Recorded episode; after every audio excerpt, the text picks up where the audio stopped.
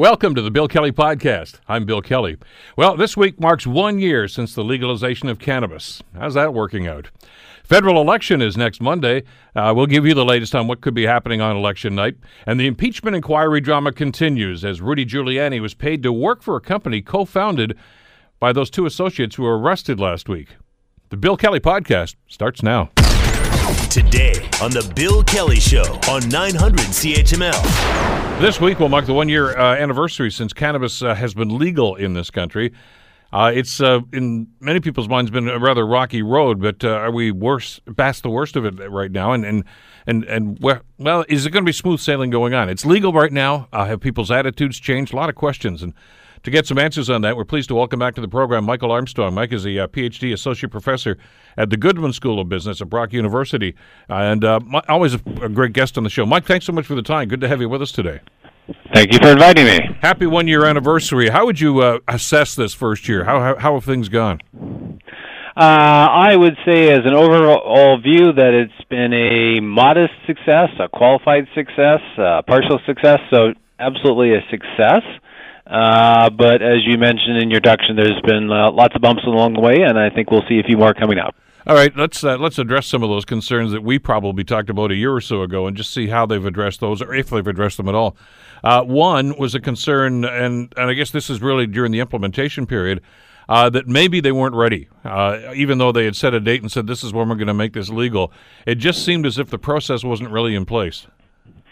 Um, that's true, but I think it's maybe unrealistic to think uh, that things could have gone a whole lot better. Uh, I mean, I spent last year complaining, uh, criticizing various government decisions, but um, you know things like the uh, shortage of dry cannabis um, that uh, has been a major problem. But on the other hand, you really couldn't have expected the industry to gear up to uh, you know 100% capacity before day one. Uh, I mean, that would be asking to build massive facilities, uh, build up huge stockpiles of inventory without actually getting any revenue to support that.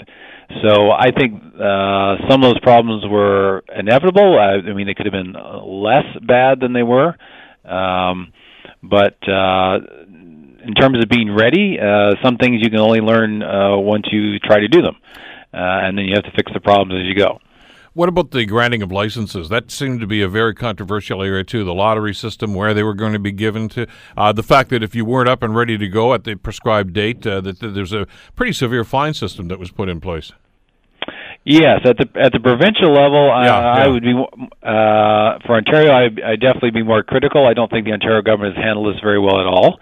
Um, it was fair enough that they they wanted after the election they decided to switch from a public sector approach to retailing to private sector, let businesses handle it. I've I've got no objection to that as a business professor, certainly. Um, so that brought in a bit of a delay, um, the which is why we didn't have stores uh, open in October yet. The uh, and the initial lottery uh, back when they made that decision back in December, that was kind of a caught us by surprise, uh, an ad hoc decision. But uh, again, I, I you know give partial credit to the government. They didn't have a whole lot of information at the point. They knew they had shortages. Uh, it wasn't clear how big they really were, uh, probably because the federal government wasn't giving much information, uh, and it wasn't clear how long they were going to last. So they said, okay, we're going to only do 25 stores. Um, that wasn't necessarily a bad decision. The idea of going with a lottery, uh, I don't think that was the right way to do it. If they, they were going to limit it uh, to 25 stores, those licenses are going to be very valuable. Well, they should have gone with a, uh, an auction instead uh, and have the companies bid for that right to have the the privilege of having one of the first 25 stores. Um, since then, I think their decisions have actually been worse uh, because uh, since spring, supplies of cannabis have improved. Uh, there's no longer really a need to be rationing licensed. I mean, we can't have a thousand stores open all at once, uh, but there's no reason they couldn't have put in place, uh, say, starting in the summer, say, okay, we're going to start, I don't know, process 25 licenses a week or something. Uh, but instead, they went with the decision to do another lottery uh, with only 50 licenses. And uh, you know, here we are in October. I don't think any of those new 50 stores have have actually opened yet. So I think the Ontario government's messed things up pretty badly. Well, let's talk about another layer of government. I mean, obviously the feds with the, the legalization, the, the province uh, with a, a, less than stellar job here, but then the municipalities got involved, Mike, and said, "Look, we want to make sure that these are placed where we want them," uh, and they started putting restrictions, not near schools, not here, et cetera, et cetera, uh, and and there was a great concern about you know the little kids were going to be wandering off playgrounds and walking in there and, and, and buying a couple of bags of stuff and going back to the playground. Uh, I, I, haven't heard of anything. I mean, in the past year, uh, from police or anybody else that that any of those fears uh, have actually materialized. Well, certainly not here in Ontario because we've yeah. had almost no stores. uh, yeah, I, I think a lot of that uh, was uh, fear mongering. I mean, people have are justified in, in wondering how things are going to work out, uh, whether there will be problems. Um, but you know, some of the people were say, complaining, say in Toronto, about oh, there's going to be a cannabis store within half a kilometer of a school. Well, yes, the kids to get to that can to get walk, to walk by that cannabis store, they would walk by two or three convenience stores selling cigarettes, uh, and there's no way they're going to get into the cannabis store because they check ID right at the front door. You can't even get in. Um, so yeah, that was that was blown out of proportion. Uh, and in other provinces where are more stores, um, I'm sure there are concerns, but I, I haven't seen any news reports about you know kids being served. Uh, I think the retailers are well aware uh, that it's not appropriate for kids, and even if they had some doubts, they know they could lose their license very quickly. Um, so I don't. I yeah, that one's I think pretty much a non-issue. Well, a related issue then, Mike, stigma. Uh, which was something a lot of us were concerned about when this whole process began, more than a year ago, really a lot of people had this built-in idea and attitude that uh, this is an illegal substance because it's it's bad for you. Uh, it, it, leads to it's a gateway drug, etc. And, and, you know what the hell are these guys think they're doing by legalizing something? It Says, have we softened those attitudes? Uh, the opinion polls that I've read about uh, say that there has been some softening. Uh, people have seen, okay, you know, the the world did not fall apart on October 17th. Uh, the reports from police stations, though there's not good statistics, uh, certainly the anecdotal reports across the country are, yeah, it's kind of been a non-event. Yes, there are some people being arrested for impaired, uh, drug-impaired driving, uh, but there were already people being arrested for drug-impaired driving before legalization, uh, and the number who are uh, running in trouble in that are are much much smaller numbers than the ones uh, being busted for alcohol impairment. Uh, likewise, uh, in terms of writing tickets for uh, for violations in other cases, uh, the police are writing far more tickets for uh, tobacco infringement of smoking where you're not supposed to smoke cigarettes than they are for smoking cannabis in the wrong spot. Um, in terms of stigma, there is still some of that around. I mean, we have to keep in mind the government didn't legalize cannabis because it's good for us. They legalized it because okay, it's not horribly bad. Uh, I mean, we'd be healthier if we probably didn't sm- use it but uh, you know it might be on par with alcohol and tobacco. So legalizing it is less bad than trying to keep it illegal. Um, but having said that, there is uh, the stigmas have uh, reduced, but there's still some. I mean, that's part of the reason I think that uh, a lot of pe- consumers prefer to shop in stores rather than going to the websites. Uh, that's something we've seen right across the can- uh, Canada. The, you know, the Atlantic provinces in particular uh, 95, 97% of their sales are done in store, even though the government has a website. I think that's partly because people can go into the store. Uh, aside from showing their ID, there's no record afterwards uh, of that visit. Whereas if they buy online, uh, they have to create an account, so there's electronic record they're there, and then they have to pay by credit card, so the electronic record that they bought cannabis. So that is an issue, but it's less of an issue than a year ago. Well, and I heard a lot of criticism at that time as well with the online purchases that hey, not everybody has a credit card. Uh, so does that mean that they're not allowed to buy this stuff? So obviously they were waiting for for these these storefronts to actually come along. You mentioned about enforcement though. That's an interesting uh, aspect of this whole situation. And again, there was a great deal of concern back in the day that you know people were going to be getting high and getting behind the wheel and uh, it's probably happening as much as it is now before the legalization, but I mean, it's continuing. But I, have talked to some people that are concerned about whether or not police were ready for this uh, uh, from a staffing level, uh, from an equipment level, to be able to do enforcement on this. It sounded as if they were a little behind uh, the, tr- the times when it came to the implementation. Uh, again, I think that's a yes and no. Um, the criticisms are absolutely correct in the sense the police don't really have good uh, technology yet Um, alcohol is something law enforcement has been dealing with for uh, decades. Um, so we have some good uh, technology for detecting levels of impairment. The science is well established that okay, you can if you detect this much in somebody's breath, that means they've got this much in their blood, which means they have this level of impairment. So that's pretty well established for alcohol, whereas that doesn't exist yet for cannabis. On the other hand, uh, again, I, I kind of say, well, you know, before October 17th, uh, the police still had those same problems. They didn't have the technology then. Uh, they don't really have the technology now. But one difference is now it's much easier to do research and development.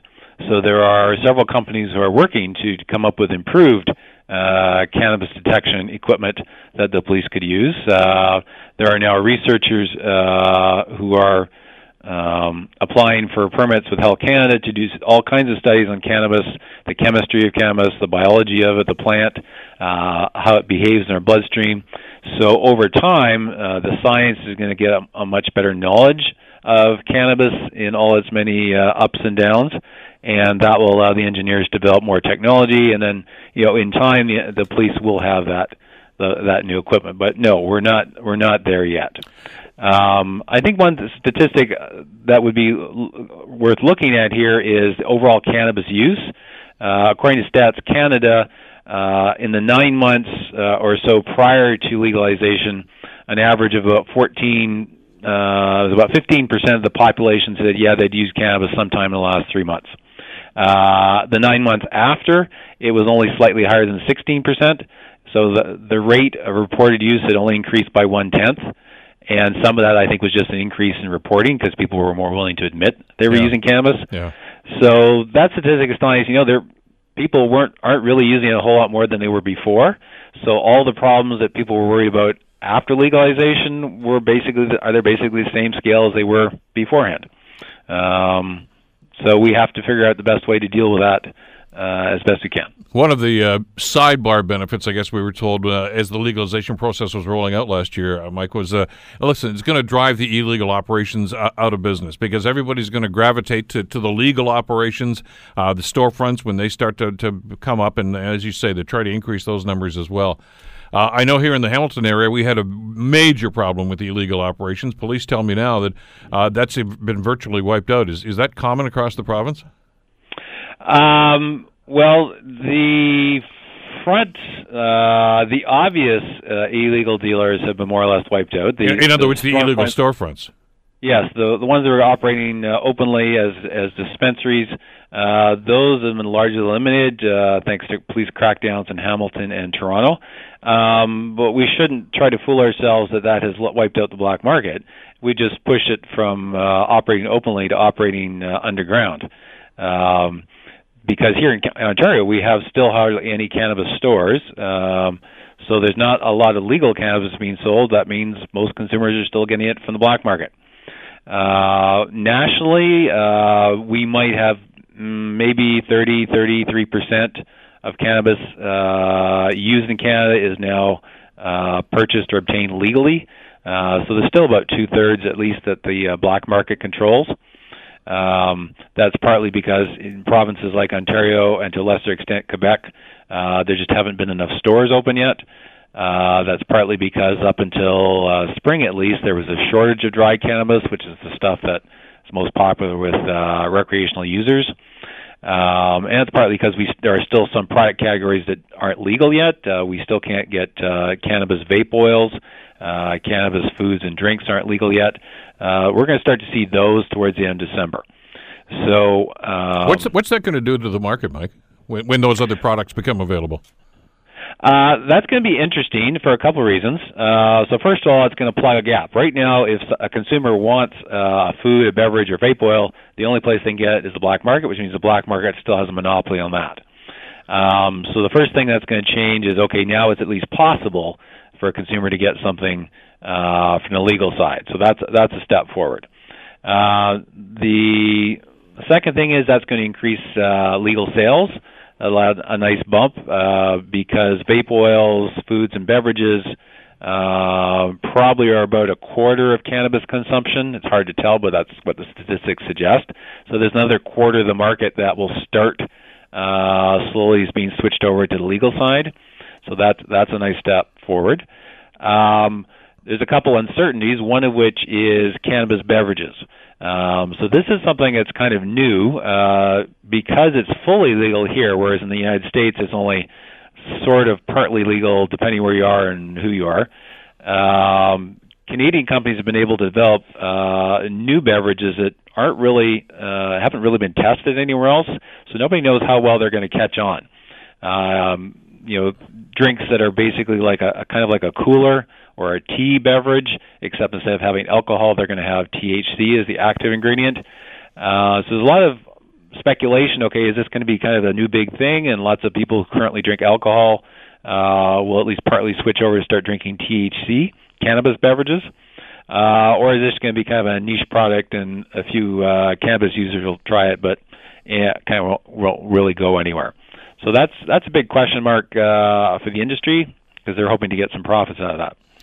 Um, the other interesting thing is whether we might start to see more new users. Uh, so as I mentioned with that statistic, so far there really hasn't been an increase overall in cannabis consumption. Um, with foods and beverages uh, coming out, uh, we might start to see more people who've never used cannabis before uh, say, "Hey, I want to try that. That sounds kind of like might interest me." Um, and of course, that would be a concern uh, from a health perspective because we don't really want more people using cannabis. We just want the ones who do use it to use it safely. Mm-hmm. Well, let's see if they've uh, learned from some of the bumps and bruises that uh, they encountered during the first year, and uh, we'll continue to monitor this. Mike, as always, thank you so much for this. Great talking with you today. My pleasure. Mike Armstrong, of course, uh, from uh, Brock University, from the Goodman School of Business. Uh, just a couple of, well, one day away from uh, the first anniversary of the uh, legalization of cannabis. Uh, just before we go to break, I know that over a holiday weekend we get wrapped up with family and friends, and that's a good thing. and maybe don't pay as much attention to some of the things that are happening around town. we lost two great Hamiltonians this past weekend with the passing of Millie Gould and Fern Viola. Uh, Millie, of course, uh, well, everybody knows about the women's fashion show uh, star that's been on Main Street. It seems like forever, but uh, made a huge impact, of course, in supporting of the arts in this community and philanthropic uh, behavior and activities. Uh, sadly missed, and Fern Viola was Mr. National Anthem, of course. and well, worked for the Veterans Affairs Department for many years, of course, with John Munro when they were in government, and was instrumental in implementing an awful lot of the the programs that are in place right now. And of course, we all know him singing at the Tiger Cat games and so many other places as well. Two great citizens uh, who made huge contributions to their community, and uh, they will be missed. But uh, their legacy will certainly live on. You're listening to the Bill Kelly Show podcast on 900 CHML. We have an election in this uh, country, and that's, of course, next Monday. Uh, unless, of course, you already voted. The uh, advanced polls were held this past weekend. And uh, we're told that turnout was actually uh, significantly higher than it was in 2015. It's uh, interesting. You can read into that a couple of different things, I guess. But with less than a week to go, uh, interesting poll that came out today uh, from uh, Ipsos Global Public Affairs, which basically once again has the liberals and conservatives in a dead heat. And uh, the NDP on the rise. Uh, they're the ones that actually gained uh, popularity over the last week and a half or so. Joining us to talk about the implications and what may be happening on Monday night is Daniel Béland, who is a professor, the director of uh, McGill University, uh, McGill Institute, rather, for the study of Canada. Uh, professor, thank you so much for the time. Glad you could join us today. thanks for the invitation. Are you surprised by the the the sudden popularity of the NDP and the rise they've had in the last week or so? Well, I think that Jagmeet Singh did a good job during the different debates in the three debates, and um, and I think that um, you know the NDP overall um, has uh, been running a, a good campaign without major problems or issues. So I think that. Uh, um, in the end, they they are doing uh, a bit better than at the beginning of the campaign. They are still not that high in the polls. They're still in far in third place, uh, but but they are gaining ground, and that's uh, bad news for the Liberals. Professor, maybe if you could just give us a little insight, uh, because some of the polling we saw at the beginning of this campaign uh, there was some suggestion that the NDP could be wiped out in Quebec. Now, all of a sudden, is the resurgence. And what was it in, in, in Singh's performance that seems to have attracted more support in, in Quebec? Well, yes, there there is a there is a, the the support is higher in Quebec, but it's still uh, uh, they are still behind. Uh, they are in fourth place in Quebec still, so they are doing better than they were doing in the beginning of this campaign. They are now clearly ahead of the Green Party. At the some point in the campaign, they were um, on par with the neck and neck with the the Green fighting for the fifth place. But you know, um, I'm not sure that this will that the NDP uh, in Quebec, um, because of the dispersion of the vote and and the fact that they are in, in fourth place, that they can actually keep most of their seats. I think they are still poised to lose more to lose most of their four, uh, 14 seats. They might be able to keep two or three, um, maybe a few more if they keep uh, uh, improving in the polls. But they are still in fourth place in Quebec. But uh, I think elsewhere in the country, of course, it's a it's a different situation. Uh, the their rise in the poll could uh, could really lead to um, to significant gains. I'm thinking about places like British Columbia, for example, um, and um, and even uh, Ontario. So. Um, so we will see. I, I think that uh, uh, it's a it's really a uphill battle in Quebec for for the NDP still uh, despite where they are now in the polls. But elsewhere in the country, certainly that they uh, they could uh, um, they they can be more hopeful certainly than they were uh, a few weeks ago. Uh, and again, uh, we talked about the resurgence of the NDP, but the polling I've seen, uh, Professor, in the last week or so says the Bloc seems to be on the increase there, and that was a, again a political party that seemed to be uh, all but gone from the, the federal scene anyway. Yeah, well, we we have said quite a few times that the the bloc was gone, and it's true that just uh, you know less than two years ago, uh, under the previous leader, uh, most of the the um, the bloc uh, MP had left the the caucus, the mm-hmm. bloc caucus, uh, and sat as independents for a while. So so I I think that it's a party that was falling apart, and then under now under Mr. Blanchet, I think the bloc has. Um, uh, is unified as a party. They don't talk that much about sovereignty, but they, they have aligned themselves with uh, Premier Legault. So um, the focus is on the autonomy of Quebec and Bill 21 and um, and and fighting for Quebec in Ottawa. And now, um, you know, they are uh, they are basically. Um, uh, neck and neck with the Liberals in Quebec, which was obviously not the case at the beginning of the campaign. The beginning of the campaign, they were in third place behind the Conservatives, uh, or on par with the Conservatives. You know, so so um, that's a, a major change and um, and that is uh, something that is uh, is likely to hurt uh, the liberals in Quebec. Now they're in terms of seat projections, they are they are really declining. At the beginning of the campaign, uh, many liberals hoped that they could easily get 50 seats in Quebec, up from 40 last time, and now um, it, they are likely to get uh, fewer seats than that, uh, significantly fewer seats than that. If, of course, the we, we have to wait over the next five days, but um, it, it's a major, major change, dramatic change in. Uh, in uh, in Quebec in terms of polling, and um, and that could certainly um, have a very negative impact on. Um, on, on, the Liberals on October 21st. Well, certainly on the national scene. Uh, we look at Battleground Ontario here because of the number of seats that are available, especially in the southern Ontario area. Uh, but Quebec is is is also secondly, you know, in, in the total number of seats, of course, Quebec is second. So what happens there is going to be pivotal, really, uh, to determine exactly where we're going to go. Is is it inevitable, uh, Daniel, at this stage, to assume that we are going to probably have a minority government? Yeah, the the odds are high, are very high right now. But of course, these are just it's based on on polls, and and we have some assumptions about participation and and depending on what's the level of participation on October 21st, we saw participation is up in advanced polling. So, um, you know, we can have surprises, but certainly uh, the the odds of a minority government are much higher now than they were at the beginning of the campaign. And um, and uh, well, in Ontario, you mentioned Ontario, things are a bit more stable. Um, and the liberals are still ahead, and so that's the hope for the liberals that they uh, uh, they can do very well in Ontario, and that will offset uh, some of the potential losses in other parts of the country, Atlantic Canada, um, the prairies, and and perhaps uh, even Quebec now. So um, we will see. One of the interesting uh, aspects of this is we've watched some of the polling, and I'm trying to you know get a broader picture here from looking at because there are different polls, like two or three polls every day now, and it's hard to actually get a clear picture of what's happening. But it's pretty pretty consistent. Obviously, the Liberals had a slight lead at one point, then the Conservatives had a slight lead, but by and large, over the course of this campaign, it's it's been neck and neck, uh, you know, within the margin of error. But I'm not getting the sense that anybody is really uh, enthralled with the party leaders, uh, neither Mr. Trudeau nor Mr. Scheer. Uh, and, and, and until recently, I, I, you could even throw Jagmeet Singh into that as well. Although he's had a bit of a resurgence in the last week or so. Yeah. It, this mm-hmm. almost seems as it, this is going to be the none of the above uh, uh, campaign. But I mean, they've got to select somebody. Yeah.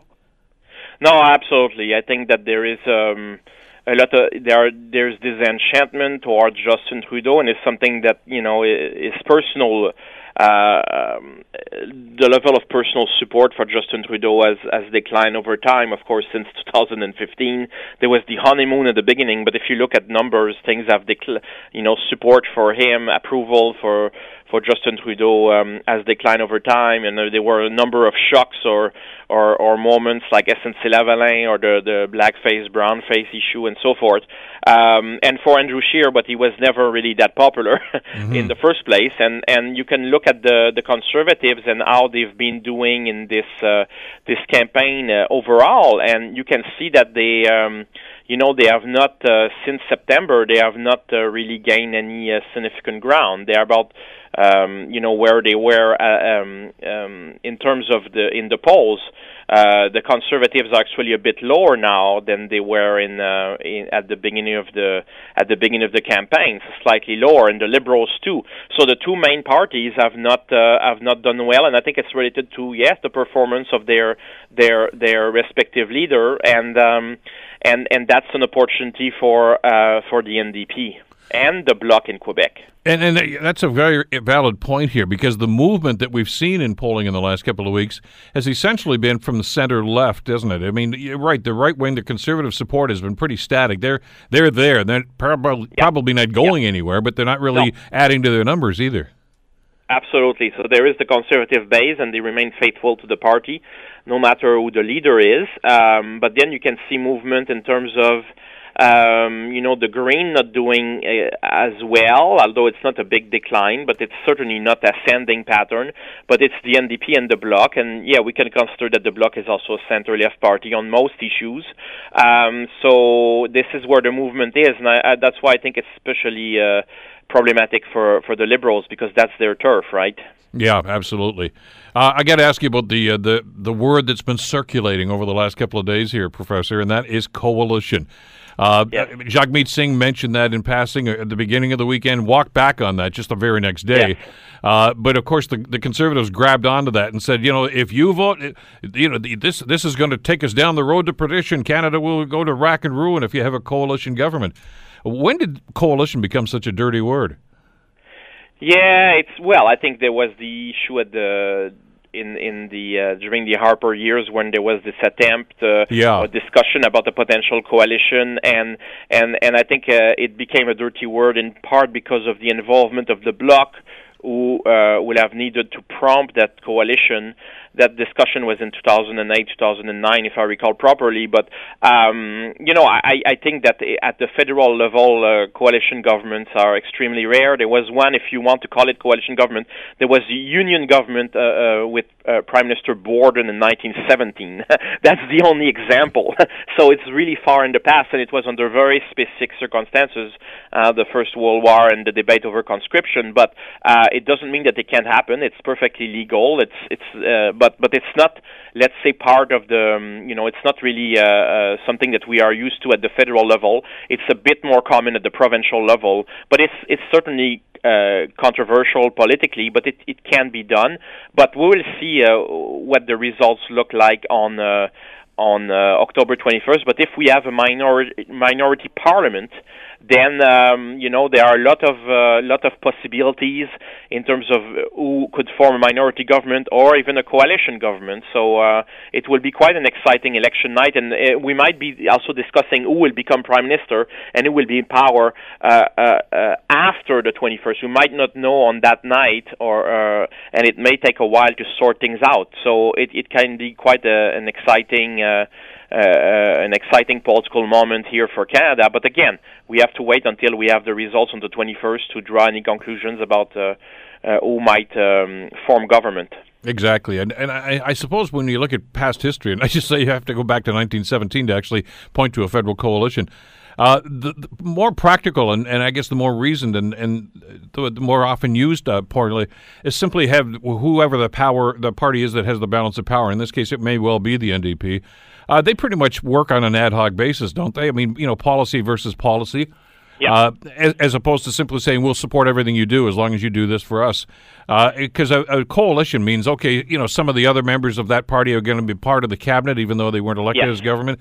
Uh, but what we've seen with uh, the liberal major- minorities over the last little while, uh, with Pearson and, and, and with Paul Martin yep. is working together on stuff. And I mean, actually, in, in many ways, mm-hmm. you could make an argument that it's been rather beneficial. I mean, that's how we got our Medicare program, uh, revisions yep. to the Canada Pension Plan. A lot of decent things have happened with that, and it's not technically a coalition. It's just uh, the opposition party working with the government on stuff they can support that's a minority. That's what we call just a minority government. Yeah. There's, if there is no formal coalition and, and you have so normally you will have members of the other party being cabinet ministers. That will be a formal coalition. But there are different ways to do it.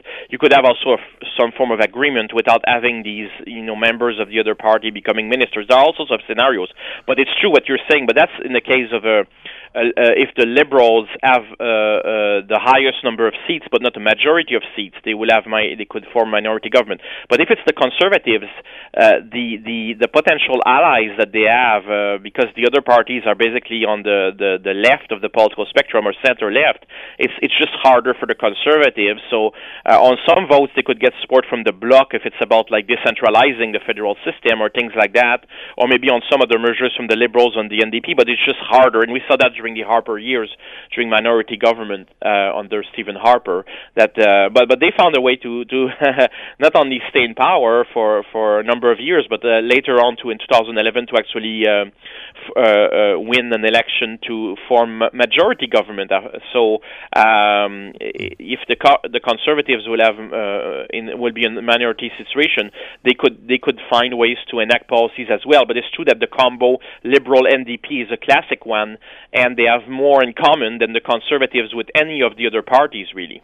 I, I, get the sense on election night, Professor, we're going to be talking about some of these constitutional machinations that could occur about, you know, can, can you form a government? Can you govern the country? And, and, and yeah. uh, we, it's going to be late into the night, I guess, so I guess we better get our rest now because I think it's going to be a, a rather long and drawn out uh, affair uh, next Monday. Uh, always a pleasure to have you on, Professor. Thank you so much for your insight today. Thanks for the invitation. Have a wonderful day. You too. That's uh, Professor Daniel Béland uh, from McGill University.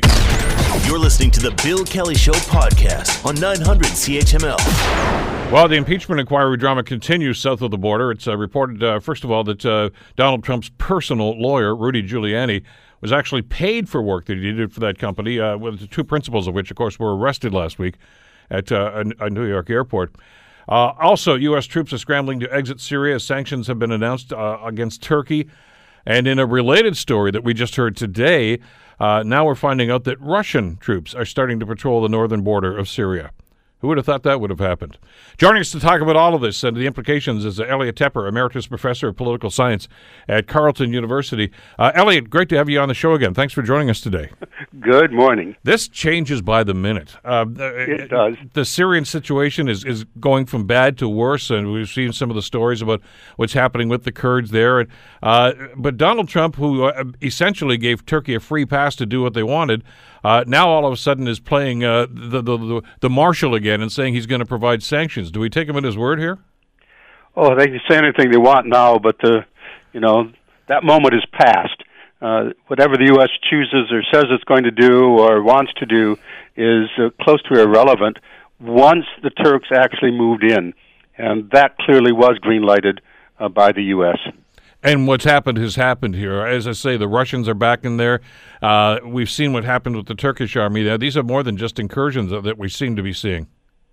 Oh yes, well, it was always more than uh, an incursion. Might mean you, you go across the border and take some action and go back home, but this was clearly going to be a prolonged operation to, as Turkey said, set up a a safe zone in their point of view, uh, clearing out what they considered to be terrorists and a terrorist threat to Turkey uh, and uh, change the equation in northern Syria. They would not have done so had the U.S. not uh, said, "Well, it's okay by us." Now the U.S. is saying that's not not what was happening. I, I've been close to gobsmacked, frankly, Bill, by by the American Defense Department now saying the whole reason that we got out of there is because uh, we didn't want to get caught in between two forces with our little handful of troops, and it was just untenable, so we had to do it. But of course, a few quick things there. Why were there only a handful of troops? The U.S. has been withdrawing its numbers. There were far more. Basically, Trump pulled troops out of uh, the Kurdistan area, out of the northern part of Syria, uh, to put to the Mexican border. There were about three times as many troops at the Mexican border. so uh, there were very few there in the first place. But clearly, the Kurds were America's allies. All the U.S. had to do was say to Turkey, no, these people are under our protection. You are not to move across that border. We still control the skies. Elliot, even though there was only a handful of, of, American troops left there, is there an argument to be made that the reason the Turks stayed on their side of the border was because of the presence of those U.S. troops? Oh, absolutely. I mean, that's what I was just suggesting. That yeah. uh, they were the term being used now is they were tripwire, uh, but it, it was more than that. It's it's a statement by America that these are uh, people that we are involved with, and they are our allies. And uh, Turkey, you're also our ally. You shouldn't be crossing that border. The U.S. Uh, basically said uh, publicly, and, and what's said privately we don't know because it was done on a phone call. But we, what was being said publicly is uh, Turkey told us to get out, and we said okay. And we're starting to find out from some of the reporting over the last couple of days, too, that this argument, and I guess there was some sort of an argument going on uh, in the White House about what to do with this border and the U.S. troops, was at least in part, if not uh, the, the straw that broke the camel's back, as to why John Bolton left. He yes, apparently he vehemently disagreed with Trump on this. Yes, there's uh, and and other issues. John Bolton was also involved in discussing Ukraine. Uh, he was vehemently opposed to what Giuliani was up to as well, and we can come to that separately. Oh yeah. What what is uh, absolutely clear, and we, we should remind ourselves that this was sudden in a sense by Trump. Uh, Erdogan, he and Erdogan had a conversation, and Trump said, "Okay, I'm pulling out." But he was going to do that last December, mm-hmm. uh, just before Christmas. James Mattis, the Secretary of Defense, highly regarded, resigned over exactly this issue. Trump has been wanting to do what he's now done, and uh, what we see is the is the mess that and the chaos that's that's ensued. But this was the entire security establishment of America basically uh, opposed pulling out those those uh, American forces and abandoning our Kurdish allies. But uh, Trump was determined to do it. He tried to do it in a sense some months ago, and now he's gone ahead and done it. Yeah, but this the flimsy excuse that he gave at that time is that look, at I made a campaign promise three years ago to bring all our troops home.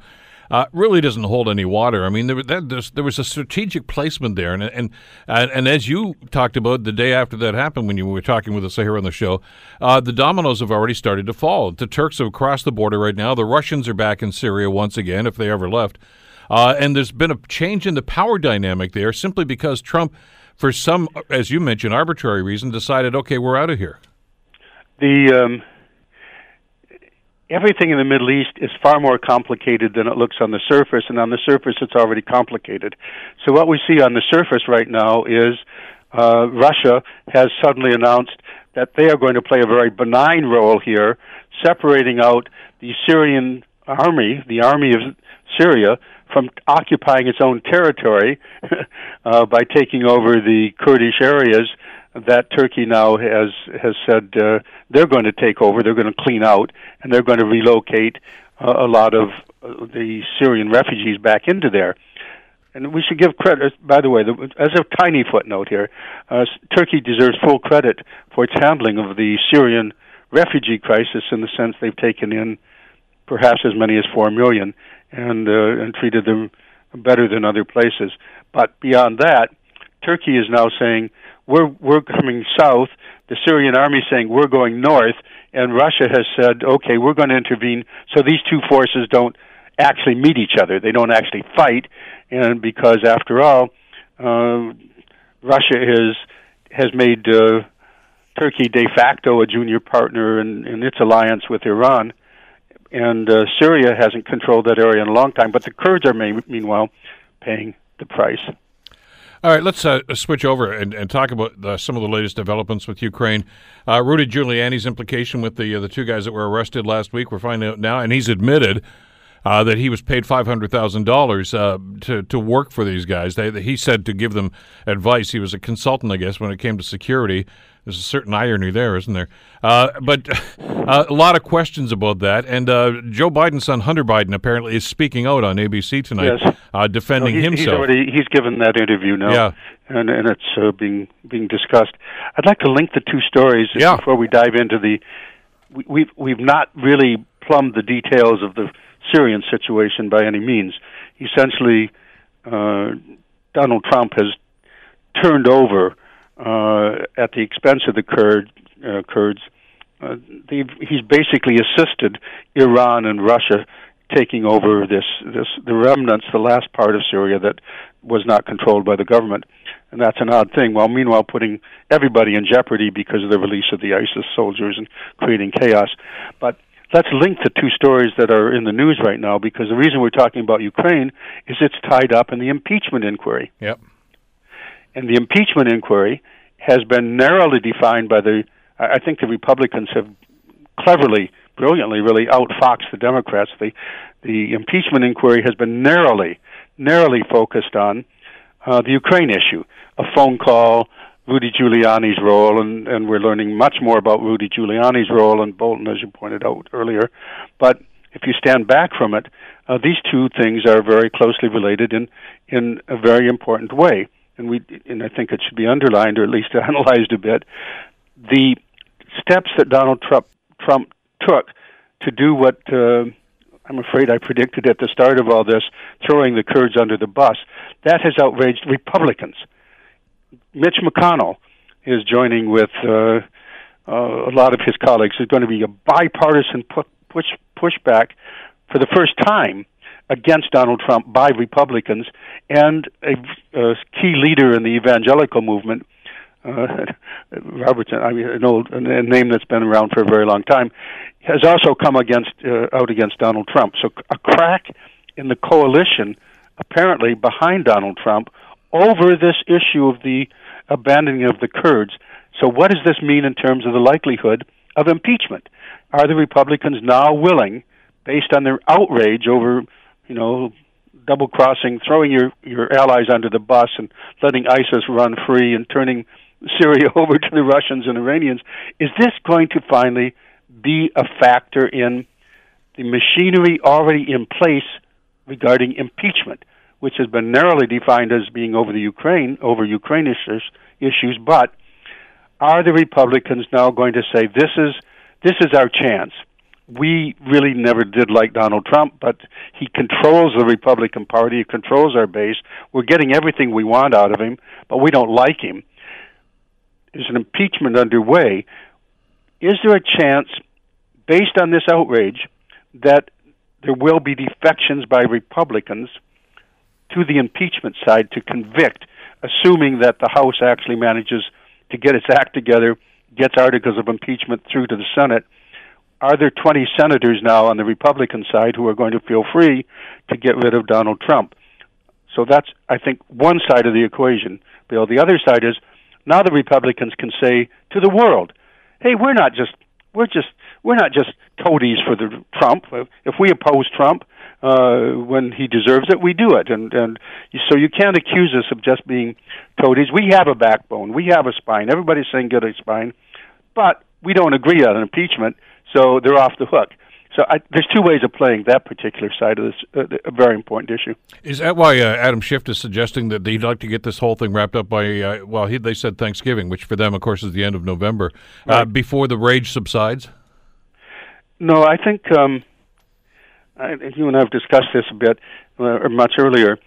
I think that the Republicans, basically, meaning Trump, has set the parameters for how the Democrats go ahead on impeachment, uh, and it's and it's quite brazen. And the Democrats are really uh, totally incapable of handling it.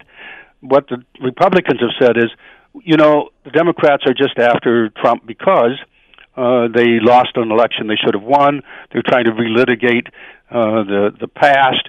Uh, they can't do anything looking forward. And the Democrats have said, okay, we will now say we will only base our our complaint about uh, Trump on impeachment, not for anything, say that the Mueller report did. Remember, Mueller said if we could exonerate the president, we would, but we can't meaning Congress has to do its job. You can't look back, says the Republicans. The Democrats are saying, no, that's okay. We'll look forward. What we're going to talk about is only Ukraine, not about money, not about money laundering, not about Russians, not about anything else. Just this one issue, which is far removed from the day-to-day concerns of any American, you know, worried about uh, feeding their family and getting their kids into college and things. So this is not a day-to-day issue there. But the Republicans did that, and they also then said, this is just harassment. Trump says this is presidential harassment. You lost on Mueller. You couldn't uh, tie me down. So now you're going to harass me right up till the election. And the Democrats are saying, oh no, we are not going to harass the president up until election. We're going to wrap up this impeachment thing by Thanksgiving. So the Republicans basically are are um, hurting the Democrats in directions that are favorable to Trump. Let's let's talk about support uh, for the president, and as you mentioned, the red hatters are going to be there no matter what. Uh, like Sam Donaldson, of course, uh, uh, was quoted over the weekend and said they will march into hell with Trump. I mean, so that's that's not going to change much.